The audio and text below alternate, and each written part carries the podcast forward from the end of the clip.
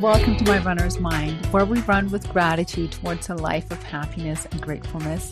I'm your host, Stine Turgeon, and I believe that as runners, we're uniquely positioned to choose gratitude over negativity. Running itself is so badass, and each run offers multiple opportunities to turn a potentially negative thought or feeling into a positive one. Tune in as I'll share behind the scenes of what goes into my twelve-week program, My Runner's Mind, which is mindset and spiritual coaching for women runners who know that they're ready to shift away from the shoulds and ought tos in their running routine and replace them with want and desire to live a happier and more balanced life. Are you ready? Let's go! Hi friends, runners. Maybe you're dreaming about becoming a runner. Maybe you ask yourself if you're really a runner.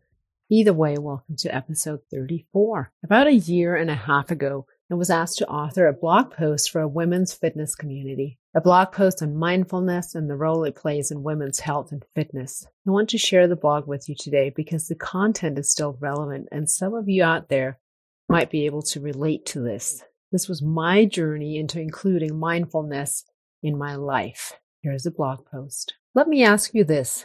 Are you somebody who works out, runs, exercises because you feel fat, uncomfortable in your body, guilty because of food choices made in the past? Is the burn you get from working out induced as a way of penalizing yourself? Ask differently. Do you work out because you feel you have to so you can fit your pants?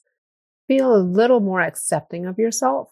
If this sounds familiar, I get it. It was me for decades. Think teen years till early forties. I was stuck in a hamster wheel of self-punishment for a body I wasn't happy with and a lifelong goal of wanting to lose some weight. Worst goal ever, by the way, and I'll explain later. I was on a roller coaster of highs and lows, never feeling I knew how to replicate my good days. I played hooky more often than not on my desire for working out regularly. And the worst part was that the lack of consistency on my goal, which was to work out five times a week, slowly chipped away at my self-confidence. Listen, the worst part was I thought this was normal. I didn't know any different. Oh, how things have changed. Today, I get a workout in consistently six days a week.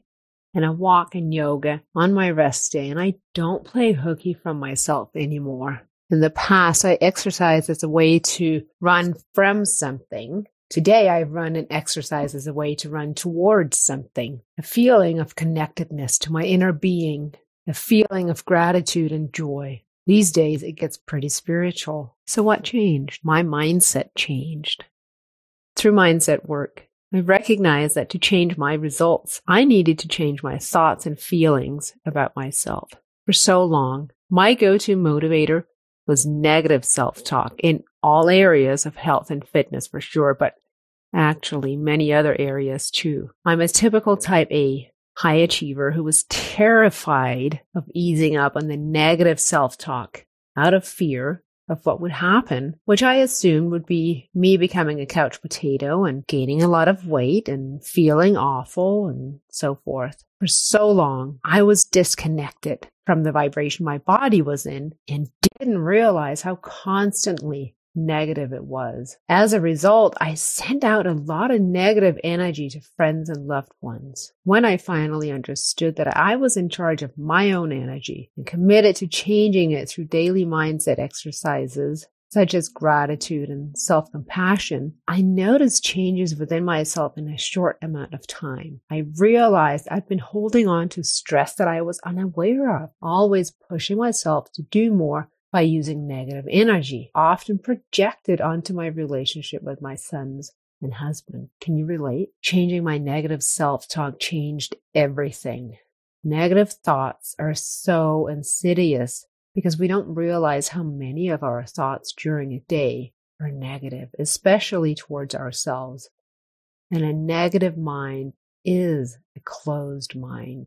And as women, we seem to perpetuate this cycle of negativity and self-shaming. It's almost a way of conversing with each other because, quote, we become what we think about, end of quote, Earl Nightingale. I committed to changing my self-talk. The first step was becoming aware of it and how ubiquitous it was throughout the day. It all starts with awareness, right? Simultaneously, I committed to a daily gratitude practice to show myself more compassion. I didn't need to try harder or work harder. I just needed to connect with myself and like myself. It's a little bit of a solitary journey, and that something like this isn't done through chatting with our girlfriends and asking advice, but instead trusting our own inner intuition and that we are equipped with the mental tools to do so. Happiness is a choice we can make every single day. We are in control of our attitude through the thoughts that we think. Thoughts become feelings, either positive or negative, and that's reflected in the energy we send out, which is picked up by other people. Our energy determines our results. I've come to embrace the quote, "It's not happiness that brings us gratitude. It's gratitude that brings us happiness," by Stephanie Simpson. An incredible book to start infusing gratitude into your life is The Magic by Rhonda Byrne. It's a twenty-eight day journey that teaches you how to become more grateful and the incredible impact it has on your life. And I'm not talking about just remembering your pleases and thank yous. I'm especially passionate about sharing positivity when it comes to running and health and wellness. My two Facebook groups, Train for a Half Marathon and the twenty-five day Challenges, are communities that provide a space for people to be around other positive people. I love the quote, "Exercise doesn't just improve happiness. Happiness can improve exercise performance," by Alfred Bobay, because it gives us a reason to create positivity and happiness, and not just as a result of a run, but in everything we do in order to enhance our experience of the run. Share some specifics and how I went about doing it in a three-step guide to transforming your runs. I use running and health and wellness as a platform to share the transformational impact of a positive and grateful mind. The truth is, how we do one thing is how we do everything. So by focusing on the microcosmos of running and changing our mindset to one of turning challenges into opportunities and growing from achieving our goals, we can transfer this to other areas of our life, non-running related. What do you think, runner friend? Was this your journey? Or is this currently your journey? If so, use this episode as a catalyst to start creating change. Ditch the negative self-talk. You deserve more. I'll make sure to link the three-step guide to creating your own runner's high in the show notes.